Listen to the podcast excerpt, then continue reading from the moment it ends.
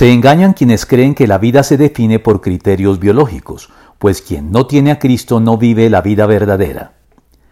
En el Evangelio de Juan se nos revela en relación con el Verbo o Hijo de Dios antes de su encarnación como hombre que en él estaba la vida. Juan 1.4. A tal punto que no se trata tan solo de que en él se halle la vida, sino que él es la vida. Juan 14.6.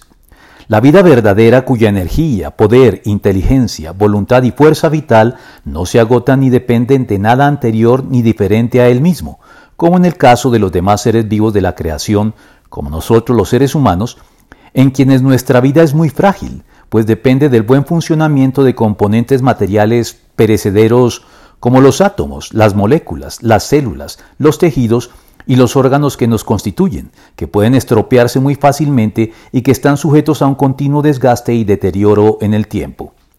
Por eso, al hacer alusión a la imagen y semejanza divinas plasmadas por Dios en el ser humano, C.S. Lewis hablaba de dos formas en que la vida humana se aproxima a la de Dios, por semejanza y por cercanía. Así pues, la vida que disfrutamos los seres humanos como la forma más elevada de vida biológica conocida se aproxima a la de Dios únicamente por semejanza.